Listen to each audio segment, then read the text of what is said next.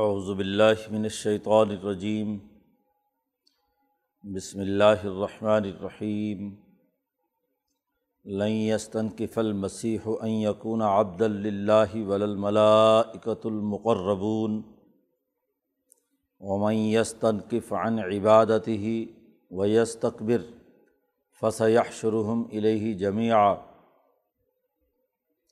فعم الزین آمن و عامل الصالحات فیوفیم اجورہم و یزید ہم من فضل و ام الزی نستن کفو وسطبرو فیوعذب ہم عذابً علیمہ ولا یجدون الحم من دون اللہ ولیم ولا نصیرہ یا ایہا الناس قد جاءکم برہان من ربکم و انضلنا علیکم نورم مبینہ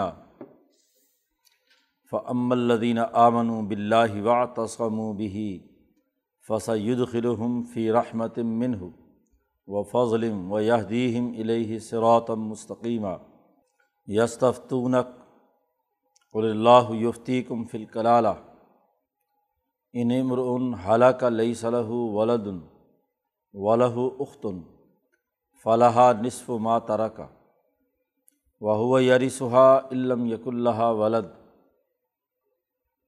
فعین کان تسرتعین فلاحمس سلوسان مما ترک و انکانو اخوتر رجالم و نساء فلز ذکر مثل حضل العنسین یبین اللہ لکم تضل و اللہ بک الشعین علیم صدق اللہ العظیم یہ صورت النساء کا آخری رقوع ہے۔ پیچھے یہ بات چل رہی تھی کہ امبیا علیہم السلام پر جیسے ہم نے وہی کی تھی، ویسے ہی وہی ہم نے محمد مصطفیٰ صلی اللہ علیہ وسلم پر کی ہے۔ اور اس میں کوئی فرق نہیں ہے کہ اللہ کا یہ پیغام ہر دور میں ایک ہی طریقے سے انسانیت کے سامنے آیا ہے۔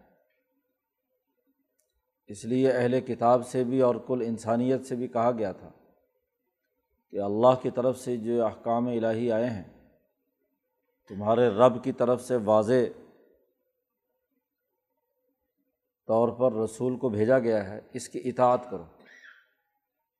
اور خاص طور پر اہل کتاب اور عیسائیوں سے کہا گیا تھا کہ دین میں غلوب مت کرو۔ عیسیٰ علیہ السلام اللہ کے رسول ہیں۔ وہ اللہ کے بیٹے یا تین میں سے کوئی ایک خداؤں میں سے کوئی ایک خدا نہیں ہے۔ عیسیٰ علیہ السلام کی خود اپنی حالت یہ ہے کہ لئی استن کی فل مسیح و یقون عبد اللہ تم انہیں خدا یا خدا کا بیٹا بناتے ہو جبکہ عیسیٰ علیہ السلام کی اپنی حالت یہ ہے کہ انہوں نے کبھی شرم محسوس نہیں کی کہ وہ اللہ کا بندہ کہلائیں۔ اللہ کے بندے ہونے پر امبیا علیہم السلام کو بڑا فخر رہا ہے۔ اس لیے نبی کرم صلی اللہ علیہ وسلم نے جو کلمہ طیبہ سکھایا، اس میں شہادت جہاں حضور صلی اللہ علیہ وسلم کی ہے، وہاں محمد العبد و رسول سب سے پہلے رسول ہونے سے پہلے اللہ کا بندہ ہونے کا اعتراف ہے۔ مقام ابدیت پر فائز ہے کہ وہ اللہ کے بندے ہیں۔ اللہ کے اعلیٰ درجے کے بندے ہیں، تبھی تو وہ اللہ کے رسول ہیں۔ تو خود مسیح علیہ السلام یا عیسیٰ علیہ السلام کو کبھی اس پر شرم محسوس نہیں ہوئی کہ وہ اپنے آپ کو اللہ کا بندہ کہلائیں۔ جب مسیح کو یہ کبھی خود آر محسوس نہیں ہوئی، اور ولل ملاکت المقربون، اور نہ ہی اللہ کے جو مقرب بارگاہ الہی فرشتے ہیں۔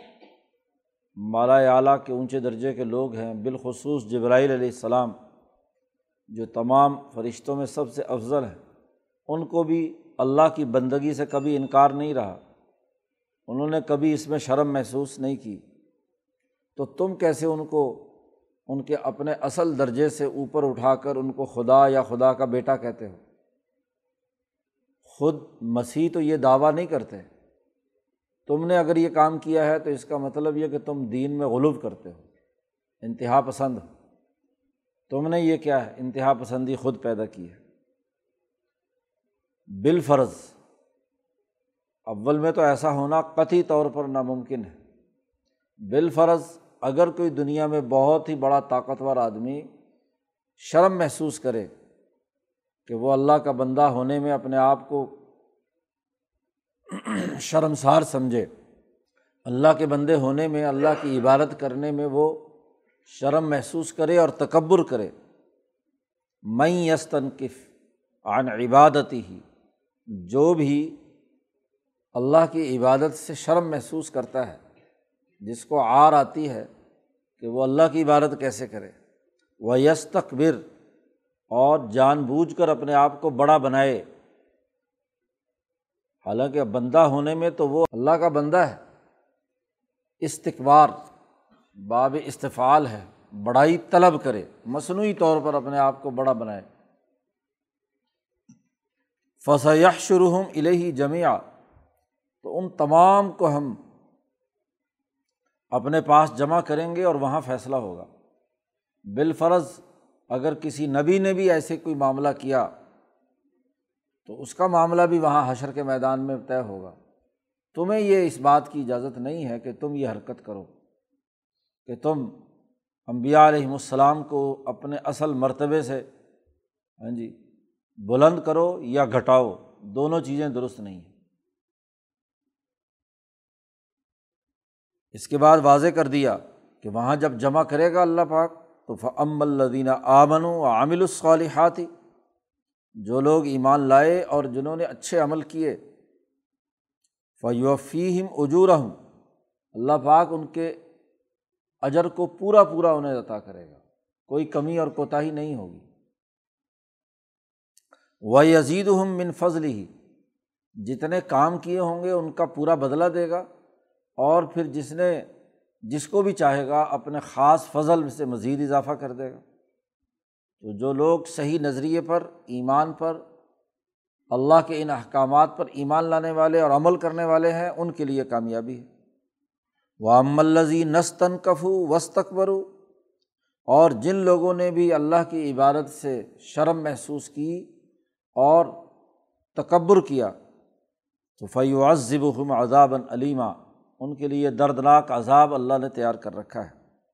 اور ولا یجدون الحم مندون اللہ ولیم ولا نصیرہ اور وہ اللہ کے علاوہ کوئی اپنا ولی، طاقتور ولی جو چھڑا کر لے جائے، یا ولا نصیرہ یا کوئی اجتماع، نصرت کرنے والے مل کر اس کو چھڑا کر لے جائیں، دونوں میں سے کچھ نہیں ہوگا۔ دونوں صورتوں میں کوئی چیز نہیں ہوگی۔ تو یہ پیچھے جو اہل کتاب کے جو سوالات تھے اور انہوں نے جو یہ کہا تھا کہ کتاب اکٹھی آنی چاہیے۔ تب ہم بات مانیں گے۔ تو ان دو رقوؤں میں اس کی پوری تفصیلات بیان کر دی۔ وضاحت کر دی۔ اب صورت ختم ہو رہی ہے۔ اس لیے اعلان کیا یہ۔ پھر دوبارہ، یا یو الناس۔ آغاز بھی یا یو الناس سے تھا۔ اے لوگو، ڈرو اللہ سے۔ یعنی حقوق کی ادائیگی کے سلسلے میں ان کی ذمہ داریوں کو یاد دلایا گیا تھا۔ اور پھر جب کتاب مقدس قرآن حکیم کے نزول کی حقیقت بیان کی تو وہاں بھی کہا لیا حکمہ بین الناس، لوگوں کے درمیان آپ عدل و انصاف سے فیصلہ کریں۔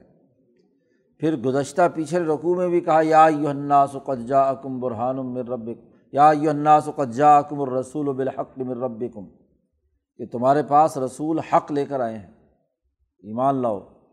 اور یہاں اختتام پر پھر کہا، یا یو الناس، اے لوگو قد جا اکم برہان مر رب کم تمہارے رب کی طرف سے تم پر حجت مکمل ہو گئی، برہان آ گئی، عقلی دلائل آ گئے۔ برہان کہتے ہیں عقلی دلیل کو۔ تو بڑی عقلی دلیل کے ساتھ صنعت کے ساتھ امبیا کے تسلسل کے ساتھ، ہم نے یہ بات وضاحت کے ساتھ لوگوں سمجھا دی کہ کمزوروں، یتیموں، عورتوں حتیٰ کہ تمہارے دائرۂ ریاست میں بسنے والے غیر مسلموں کے ساتھ بھی معاملہ عدل و انصاف کا کرنا ہے۔ یہ ہم نے بطور عقل، دلیل سب کچھ تمہیں بتلا دیا۔ اور نہ صرف عقلی دلیل کے طور پر یہ ساری باتیں سمجھائی ہیں، بلکہ وہ انضلنا علیکم نورم مبینہ ہم نے تمہاری طرف ایک واضح نور نازل کیا ہے۔ یہ کتاب الہی، یہ برہان ہے، عقلی برہان بھی ہے، حجت اللہ بھی ہے۔ اور دوسرے یہ کہ یہ اللہ کی طرف سے نازل ہونے والا نور بھی ہے۔ یہ واضح طور پر اب تمہاری طرف آ چکا ہے۔ یاد رکھو فعم الدین آمن و بلّہ و تسم بھی بس جو لوگ ایمان لائے اللہ پر اور اس، ان تعلیمات کو مضبوطی سے پکڑ لیا انہوں نے، تو فصا ید خلحم فی رحمت من ہو تو عنقریب اللہ ان کو داخل کرے گا اپنی رحمت میں اور اپنے فضل میں اور جو صحیح نظریے اور اس راستے کو مضبوطی سے پکڑ کر اس پر چل پڑے گا، تو یہ دیم الہی سراتم مستقیمہ اور انہیں پہنچا دے گا ایک سیدھے راستے تک۔ ہدایت کے دو طریقے ہوتے ہیں۔ ایک ہدایت کا طریقہ ہوتا ہے کسی کو راستہ دکھا دینا کہ وہ پکڈنڈی جا رہی ہے، اس راستے پر ایسے مڑو ایسے مڑو اور وہاں سے پہنچ جانا۔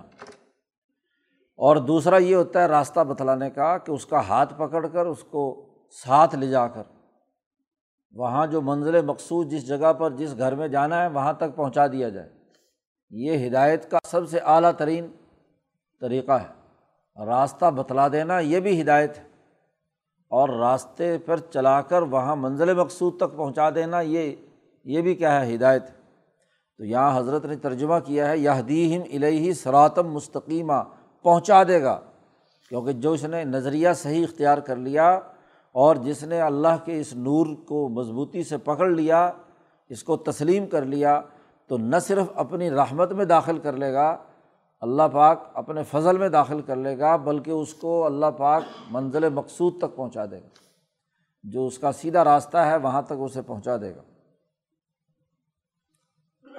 اب یہ انسانیت کے نام یہ احکامات دینے کے بعد صورت کا اختتام ہو رہا ہے، تو پھر وہی بات جو صورت کے شروع میں تھی، جہاں یتیموں اور مسکینوں کے حقوق ادا کرنے اور بالخصوص وراثت کا قانون جو بیان کیا تھا، اسی حوالے سے ایک اور قانون جو وہاں رہ گیا تھا، وہ یہاں بیان کیا جا رہا ہے۔ وہاں دوسرے رقوع میں وراثت کا قانون بیان کیا تھا اور اس میں ایک فرد کلالہ کا ذکر آیا تھا۔ کہ اگر کوئی ایسا آدمی فوت ہو گیا کہ جس کا آگا پیچھا کچھ نہیں ہے، باپ بھی نہیں ہے، فوت ہو چکا ہے، اور اولاد بھی نہیں ہے۔ کلالہ اسے عربی میں کہتے ہیں کہ بہت ہی کمزور، ضعیف آدمی، ایسا آدمی جس کی اولاد نہ ہوئی ہو اور ماں باپ بھی جا چکے ہوں۔ ہاں جی برادری اور خاندان میں بھی کوئی اس کی حیثیت نہ ہو۔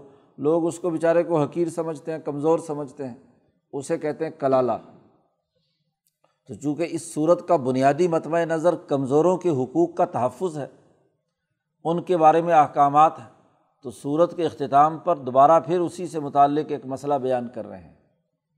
کلالہ کا قانون پیچھے بیان ہو چکا تھا اس کی ایک قسم کا۔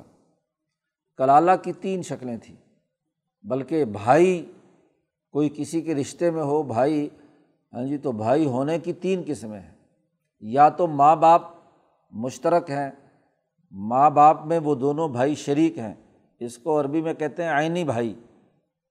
اور ایک یہ کہ ماں شریک ہے باپ الگ الگ ہے اس کو کہتے ہیں اخیافی بھائی۔ اور ایک بھائی وہ ہے جس میں باپ شریک ہیں اور مائیں الگ الگ ہیں۔ اس کو کہتے ہیں اللہ بھائی۔ تو وہاں پیچھے قانون بیان کیا گیا تھا اخیافی بھائی کا۔ وہ انکان رجلم کلالتن۔ ہاں جی اگر تم میں سے کوئی مرد ایسا ہے جو کلالہ ہے ولاح اخن او اختن اس کا کوئی بھائی یا بہن ہے، اب وہاں اکثر صحابہ کی قرأت کے مطابق من العم یعنی ماں جایا بھائی یعنی ماں کے برابر، ماں میں تو شریک ہیں، لیکن باپ الگ الگ ہے وہاں قانون بیان کیا گیا تھا اس اخیافی بھائی کا، کہ اس کے لیے، اس کے جو سوتیلا بھائی ہے، اخیافی بھائی ہے اس کی وراثت کا کیا قانون ہے؟ تو وہاں بیان کیا گیا تھا صرف اخیافی بھائی کا۔ اب یہاں قانون بیان کیا جا رہا ہے عینی بھائی اور اللہتی بھائی کا، کہ جس میں ماں باپ میں دونوں میں وہ شریک ہیں اور ایسے ہی جو آپ کا باپ شریک بھائی ہے، اس کا قانون اور ضابطہ کیا ہے؟ وہ قانون ضابطہ یہاں بیان کیا جا رہا ہے۔ تو وہاں چونکہ وہ بیان ہوا تھا، اس لیے صحابہ نے حضور صلی اللہ علیہ وسلم سے اس حوالے سے سوال کیا۔ کہ جو اللہ اور عینی بھائی ہے، اس کی کلالہ کی وراثت کیسے تقسیم ہوگی؟ تو یس تفتونک یہ لوگ صحابہ آپ سے سوال کرتے ہیں، فتویٰ پوچھتے ہیں۔ تو چونکہ اگلا جواب جو آ رہا ہے، اس سے ہاں جی فتوے کی نوعیت معلوم ہوتی ہے کہ انہوں نے، صحابہ نے کیا سوال کیا۔ کیونکہ قرآن غیر ضروری جملے استعمال نہیں لاتا، بہت مختصر گفتگو کرتا ہے۔ تو یہاں مطلق کہ کس کے بارے میں سوال کرتے ہیں؟ تو جو سوال جس کے بارے میں کیا ہے وہ آگے جواب سے معلوم ہو رہا ہے۔ تو یہاں اس لیے قرآن نے صرف اتنا ہی کہا کہ یس تفتونک یہ لوگ آپ سے حکم پوچھتے ہیں۔ تو کل آپ کہہ دیجیے کہ اللہ یفتی کم فل کلالہ اللہ تمہیں فتویٰ دیتا ہے، تمہیں رہنمائی دیتا ہے کلالہ کے بارے میں۔ اس کا مطلب یہ ہے کہ سوال بھی کلالہ کے بارے میں تھا۔ اب کلالہ کو دو دفعہ نہیں دہرایا قرآن نے کہ یس تفتونہ ہاں جی وہ آپ سے سوال کرتے ہیں فل کلالہ وہاں بھی فل کلالہ لاتے اور پھر آگے فل کلالہ کی بات کرتے۔ اس میں ایک حکمت یہ ہے کہ اللہ نے خاص طور پر کلالہ کے بارے میں حکم دیا ہے۔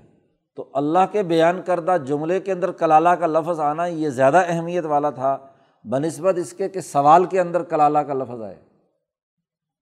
اس لیے جواب دیا کیونکہ بات یہاں پورے پیچھے سیاق و سباق سے ہی چل رہی ہے۔ سیاق و سباق یہ ہے کہ پیچھے جو انہوں نے سوال کیا تھا، یہودیوں نے کہ کتاب لکھی لکھائی کیوں نہیں، آسمان سے پوری کی پوری نازل ہو گئی، یہ تھوڑا تھوڑا ہاں جی قرآن نازل ہو رہا ہے۔ تو یہاں اس بات کا بھی جواب دیا جا رہا ہے کہ بھائی ضرورت کے مطابق قرآن نازل ہوتا ہے۔ جیسے ضرورت پیش آئی، کسی نے سوال کیا، اگر ایک دفعہ ایک کتاب لکھ کر آ جائے اور اس کے بعد بند کر دیا جائے کہ اب کوئی آیت نازل نہیں ہوگی، تو اگر نئے سوالات پیدا ہوں تو نئے سوالات کے جوابات کیسے ہوں گے؟ تو کسی تعلیم و تربیت میں بس کتاب پکڑا کر طالب علموں سے کہا جائے کہ بس جی ہو گیا کام، کوئی سوال سبول کرنے کی اجازت نہیں ہے۔ تو وہ بات جو ہے پڑھنے والوں اور جن کو علم دیا جا رہا ہے ان کے لیے ہاں جی گو اس کو علم تو آ جائے گا، لیکن اچھی طریقے سے اس کے اوپر پختگی پیدا نہیں ہوگی۔ اگر سوال و جواب کا سلسلہ ہو تو اس صورت میں کیا ہے؟ بات اچھی طریقے سے سمجھ میں آتی ہے، موقع محل کی مناسبت سے جیسی ضرورت پیش آئی، اس کے مطابق سوال آیا اور سوال کا جواب دے دیا۔ تو کتاب یہ ساری کی ساری یکمشت لکھی ہوئی ایک ہی وقت میں اس لیے نہیں دی گئی کہ سوال و جواب کے ذریعے سے علم باقاعدہ لوگوں کے دل و دماغ میں منتقل ہو اور اس میں جو ہاں جی کمزوریاں ہیں وہ دور ہوں۔ تو تعلیم و تربیت کے لیے تو سوال و جواب بڑا اہمیت رکھتا ہے۔ اس لیے انہوں نے سوال کیا ہے اور اللہ نے فتویٰ دیا، جواب دیا ہے۔ اور خاص طور پر کہا، اللہ تمہیں فتویٰ دیتا ہے۔ یعنی اللہ براہ راست سوالوں کے جوابات دے رہا ہے۔ تو اس کا مطلب یہ کہ اس کی جہاں ضرورت اور اہمیت ہے، اس کے مطابق اللہ نے اس کو واضح کیا ہے۔ اللہ کا فتویٰ کیا ہے کہ انمر ان حلا کا اگر ایسا کلالہ آدمی جس کا آگے پیچھے کچھ نہیں ہے، اولاد ہاں جی فوت ہوگی یا ہوئی نہیں اور ماں باپ تھے، وہ فوت ہو چکے ہیں۔ اب مرنے والا جو ہے، چونکہ کمزور اور ضعیف ہے سوسائٹی میں، پہلے تو یہ ہوتا تھا کہ جو رشتہ دار طاقتور ہے، وہ اس کے اوپر قبضہ کر لیتا تھا کہ بھائی غریب آدمی کا کون، باقی کوئی وارث آئے گا۔ تو اب یہاں قرآن نے قانون بیان کر دیا کہ انہیں مرون حالانکہ اگر ایسا آدمی مر گیا لئی صلاح ولادن کیسا آدمی؟ لئی صلاح ولادن ولہ اختن ہاں جی اس کے لیے کوئی اولاد نہیں تھی. ماں باپ تو عام طور پر انسان کے ہاں جی عمر زیادہ ہونے کی وجہ سے اکثر فوت ہو جاتے ہیں اور اولاد ہی اکیلی ہوتی ہے، جو عام طور پر وارث ہوتی ہے. اور ویسے بھی وارث حقیقی اولاد ہے، بیٹا ہے، اس کے بعد باپ ہے. تو وارث حقیقی حقیقت میں دو ہی ہیں جو اس کے نطفے سے پیدا ہوا ہے، پہلا نمبر اس کا ہے۔ اور جو جس سے وہ پیدا ہوا ہے، دوسرا نمبر اس کا ہے۔ باقی بہن بھائی اور دوسرے عزیز و اقارب وہ حقیقی وارث نہیں ہیں، وہ رشتے اور خون کی وجہ سے وارث بنے۔ تو قرآن کہتا ہے لئی صلاح ولادن اس کے کوئی اولاد نہیں تھی۔ اور ولہ اختن۔ اللہ یا عینی اس کی ایک بہن ہے۔ بہن میں وہ باپ شریک بہن ہے۔ ماں شریک بہن جو ہے، اس کا قانون تو وہاں پیچھے بیان ہو چکا ہے۔ وہ الگ دوسرا قانون۔ ہے اور یہاں بیان کیا ولہ اختن اس کی اللہ یا عینی بہن ہے، تو فلاح نصف ماں ترا کا اس کے لیے کل ترکے کا آدھا حصہ ہے۔ اکیلی بہن ہے، تو اس کو کیا ہے؟ پورا کا پورا ہاں جی ترک اس کے لیے آدھا حصہ ہے ترکے کا۔ اب وہ یری سہا علم یق اللہ ولد۔ بڑی جامعت کے ساتھ قرآن نے بیان کیا کہ اگر ایسی کلالہ عورت فوت ہو گئی تو اس کا جو ایسا بھائی ہے اللہ یا عینی، اس کا قانون بھی بیان کر رہے ہیں کہ وہ یری سہا وہ مرد بھی ہاں جی وہ مرد جو ایسی عورت یعنی اپنی بہن کا وارث بنے گا علم یق اللہ ولد، اگر اس کی کوئی اولاد نہیں ہے یعنی اس کو بھی آدھا ہی ملے گا۔ کلالہ کی وراثت چاہے بہن ہو یا بھائی ہو، کلالہ، اس کا بھائی ہو اللہ یا عینی، تو جیسے اس عورت کو بہن کو آدھا ملے گا، تو بہن اگر کلالہ ہے تو اس کے بھائی کو بھی آدھا ملے گا۔ فعین کا نتس نتعینی اور اگر وہ دو بہنیں ہیں، اس کی کلالہ کی دو اللہتی یا عینی بہنیں ہیں، تو فلاح حمس سلوسانی مما ترا کا تو ان دونوں کے لیے جو ترکہ چھوڑا ہے، تو دو تہائی ہے دو تہائی ان دونوں کے اندر تقسیم ہوگا۔ یعنی ایک بٹا تین ایک کو ملے گا، ایک بٹا تین ایک کو ملے گا۔ اور اگر وہ انکان اخبتر رجالم و نسا اور اگر وہ کافی بہن بھائی ہوں، مرنے والا تو مر گیا کلالہ، اس کی اولاد نہیں ہے، اس کے بھائی اور بہن کافی سارے ہیں۔ ہاں جی اللہ یا عینی رجالن و نسان تو پھر جو وراثت ہے فلد زکری مثل حضل ان سعین تو لڑکے کو ہاں جی دو لڑکیوں کے برابر حصہ دیا جائے گا۔ یعنی وہی جو پیچھے شروع میں قانون بیان کیا تھا کہ لڑکے کا ہاں جی مکمل حصہ ہے تو لڑکی کا، اس کے لڑکے کے مقابلے میں آدھا حصہ ہے۔ قرآن حکیم نے اس صورت کے اختتام پر پھر کمزوروں کے لیے جو فتویٰ اور ان کے وراثت سے متعلق قانون تھا، آخر میں پھر بیان کر دیا۔ تو شروع صورت میں بھی وراثت کا قانون تھا کمزوروں کے لیے۔ اور آخری صورت میں بھی کمزوروں کے لیے، کلالہ کے لیے وراثت کا قانون بیان کرنے کے بعد صورت ختم ہو رہی ہے۔ کہا، یبین اللہ لکم۔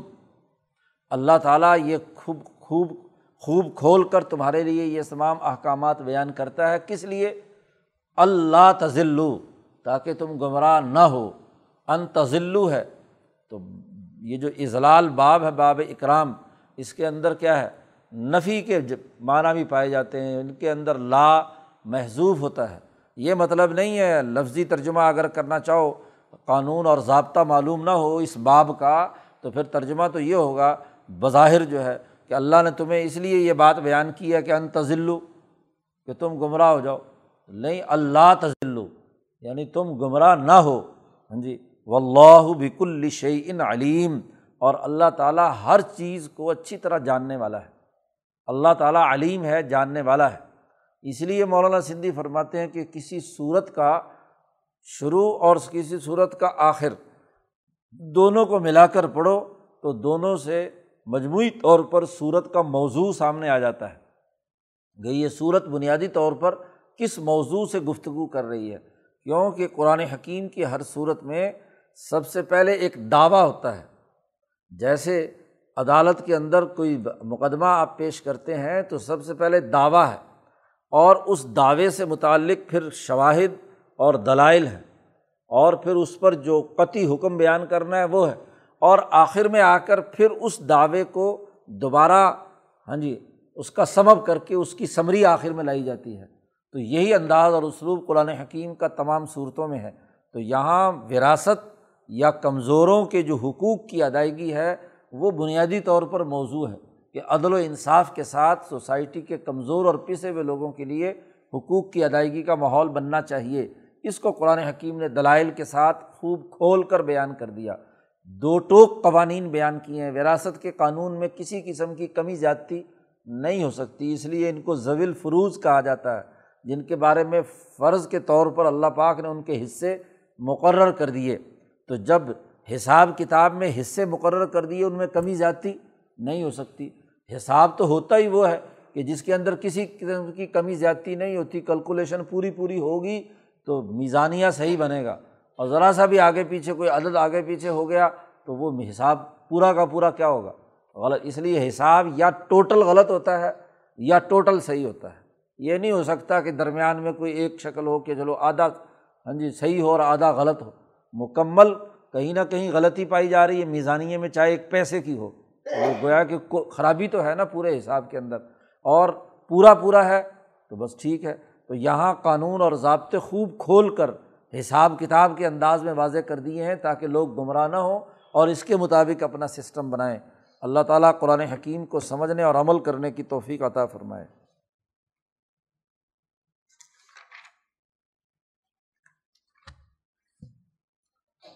اللہ